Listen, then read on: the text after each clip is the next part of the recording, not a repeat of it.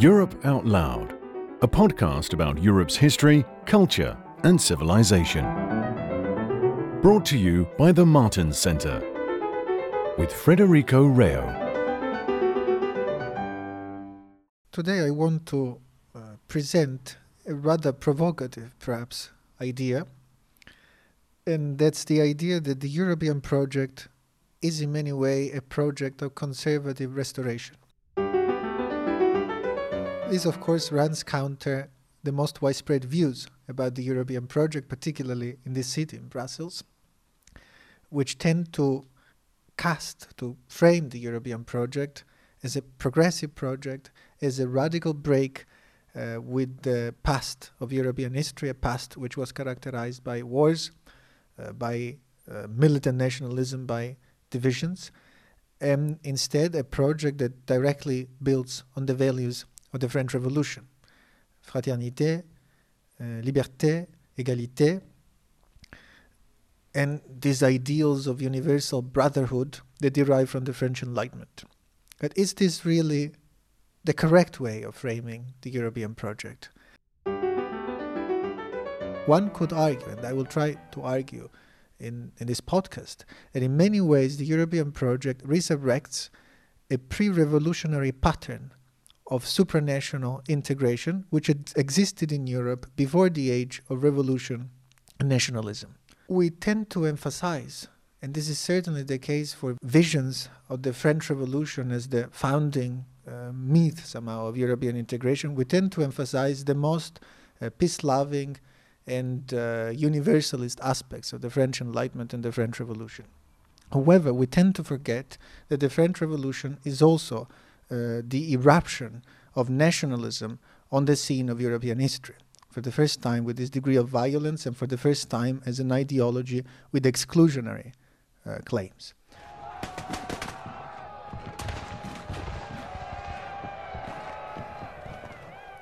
The French Revolution is the first moment in history in which we shift from the old uh, cabinet wars, which were fought by mercenary gentlemen freely offering their services to monarchs, uh, to citizens' wars, wars of conscripted citizens who had to be ready to sacrifice their life uh, in the name of the nation. La nation, la patrie, features very prominently in all revolutionary propaganda. And there is a huge body of historical literature that shows how uh, it was precisely the revolutionary wars that ignited nationalism all over the continent, and particularly in Germany, with the long term consequences which we know. I would like now to reflect a little bit on what was the nature of European unity that this process of uh, nationalization and political modernization triggered by the French Revolution destroyed. It is not easy uh, to fully see it because two centuries of nationalist propaganda and historiography have obscured the fact that in Europe, the whole of European civilization existed prior to the parts, to the nations. And the nations could only be understood within the framework of this common civilizational whole. What do I mean by that? Uh, we tend to forget, because our historical uh, view is very short sighted, that the entrance into Europe's civilization after the fall of the Roman Empire for all the barbarian peoples that had destroyed the Roman Empire was basically based on two pillars. First, the acceptance of Christianity, and particularly Catholic Christianity, which was the only Christianity on offer on the European continent. And secondly, the acceptance through Christianity of the Greco Roman heritage as absorbed and mediated and Christianized by the Catholic Church.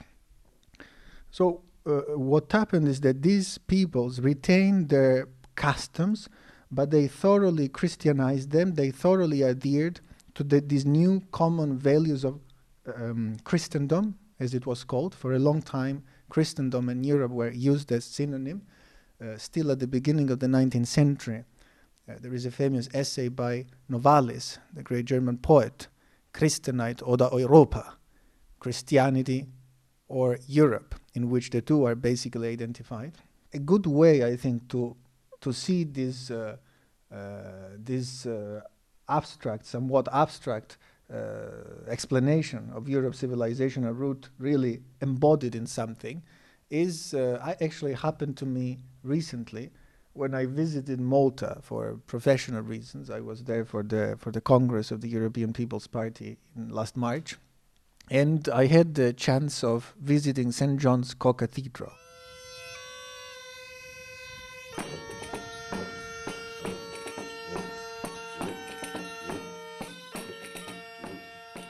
And what was striking in this church was that you could see this balance between the common civilizational dimension and the, the identity of the components of Europe very strikingly and very clearly.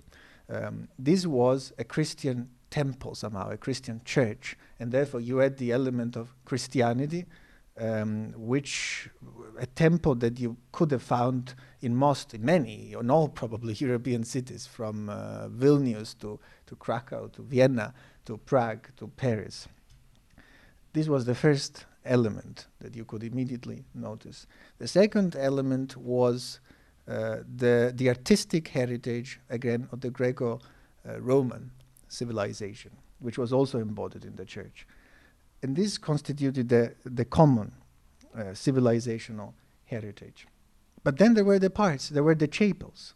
There are nine chapels in the, in the church. One is dedicated to the Blessed Sacrament, but the others are dedicated, we would say, to the nations of the time of the 16th century. So there, there is a chapel dedicated to Auvergne, a chapel dedicated to Aragon, one Castile, Leon, and Portugal, uh, an Anglo Bavarian uh, chapel, uh, a chapel for France, a chapel for Provence, a chapel for Italy, and most interesting, a chapel for Germany. I personally found the Chapel for Germany very interesting because it was not dedicated to Germany as the nation state that we know today, but it was dedicated to the Holy Roman Empire. The coat of arms of Germany in that chapel were the coat of arms of the Holy Roman Empire. And the Holy Roman Empire is a supranational polity which organized the whole of Central Europe, and that they claim to encompassing the whole of Christendom because it had a claim to being the secular sword of the church and the secular realm of Christianity. So it was a universal, potentially universal polity which organized Central Europe for almost one millennium as a supranational polity. And it was only uh, dismembered, destroyed during the, the French Revolutionary Wars.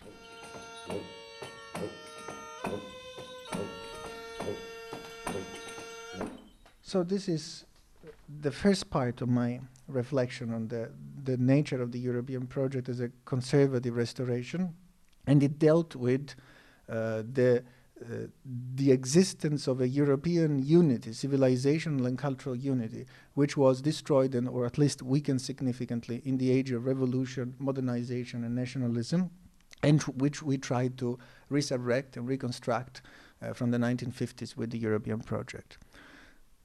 The second part of my podcast will very briefly consider th- these very origins of the European project and refer to some examples that help us understand in what sense we can find clear restorative elements in, in the uh, European project.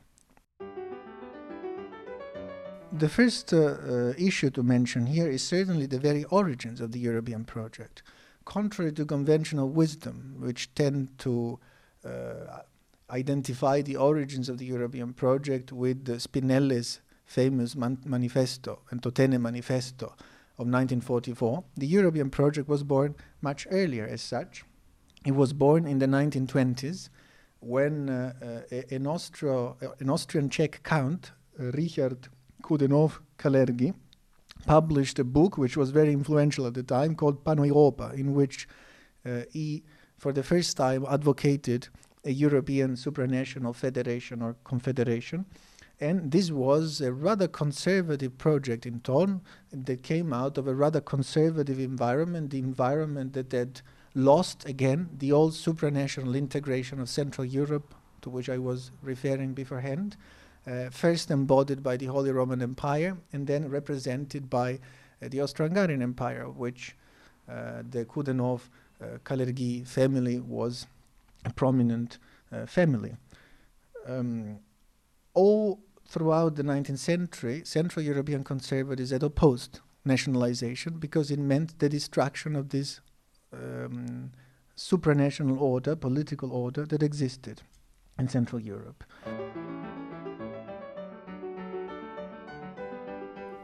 The second example that is interesting to mention, and it's not very well uh, understood today, I think, is actually the conservative origins of the Council of Europe and the, the European Conventions on Human Rights. Today, the European Convention on Human Rights is uh, seen as a progressive document. It is uh, uh loved by all leftists. Uh, de facto, uh, historically, it is in fact a, a document with conservative origins it is very well known that Churchill, Winston Churchill, the, the British conservative leader, played an important role in framing and launching the, the convention at the Council of Europe. Uh, what is less known is that the ideology behind it, the inspiration behind it, was thoroughly conservative. The objectives uh, that conservatives wanted to secure were um, the protection of certain values and principles which they deemed threatened at the national level by progressive leftist forces. So, in the case of Great Britain, uh, the protection of property rights, which were threatened by Attlee's uh, Labour government and its uh, mm, um, all encompassing, its ambitious plans for nationalizations. In uh, France, it was the protection of the autonomy of Catholic institutions, which were threatened by the new uh, secularist trends after the, the World War and most importantly, when one reads the writings of the many of the framers of the convention and of the Council of Europe, there is clearly a nostalgia for the old supranational um, features of Christendom, for the, the jurisdiction, the supranational jurisdiction of the church, for example, which could intervene in the business of member states and, and decide on, on specific matters of faith and morality. Um, so certainly this historical memory played a role in inspiring uh, the beginnings of the, of the Council of Europe. The third uh, restorative uh, element that one can find in uh, the early European project is certainly the vision of the Christian Democratic Founding Fathers. The Christian Democratic Founding Fathers, uh, Konrad Adenauer, uh, Robert Schuman, Alcide de Gasperi certainly were men of their time, but they were all part of the Central European world, again, which had never fully accepted the nationalization of Central Europe and which had known um, a, a, previously existing pattern of supranational organization. In the case of de Gasperi, this was very clear because he was born and raised in the Austro-Hungarian Empire. Adenauer was a conservative from the Rhineland. Uh, there is a part of Germany which never fully digested uh, the, the emergence of the Bismarckian Reich or the National German Reich with the idea that Germany was uh, the bearer of a universalist mission to unify a much broader ensemble with the Slavic people in Central Europe. Throughout the 19th century, you find speculations about the Mitteleuropa, centered on Germany but organized along supranational lines as a, as a federation of the Slavic and the Germanic peoples in order to avoid uh, nationalization in this region of Europe, which was very ethnically mixed, as we know. So I think all this plays certainly the memory of Christendom, of the Holy Roman Empire, of the old supranational Europe, the pre-revolutionary, pre-nationalist Europe played a role in shaping the European visions of the Christian democratic founding fathers. And finally, there is the centrality of the single market in uh, the early steps of the European project. Uh, this has very sound uh, justifications in the reality of the time, but it is also, once again, when you read, for example, Wilhelm Röpke, very close, an economist very close to Konrad Adenauer and Ludwig Erhard, the successor of Adenauer as German Chancellor, you find the desire to restore um, the international economic integration that had existed during the Belle Epoque at the end of the of the 19th century. So again, another restorative element of the European project, and uh, another attempt to resurrect a previous pattern of political and economic organizations that have been destroyed. So I get to my conclusions. It is certainly legitimate and even uh, plausible to frame the European project as a project of conservative restoration as opposed to a leap forward into uh, a future of progress. And I think that this uh, way of framing the European project has many advantages. To begin with, it allows us to better understand the roots of European unity, to uh, plant these roots more firmly in the soil of European history and to push these roots much more deeply into European history than the 1950s. A second aspect is that it provides a narrative about the historical foundations of European unity and European identity. And I think this will be increasingly needed if we want a, a credible uh, political unity in Europe to emerge.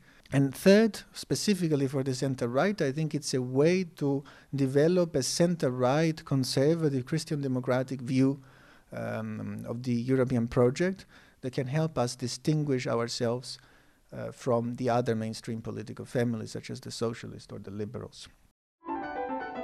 That was today's episode of Europe Out Loud. Subscribe to our podcasts for more.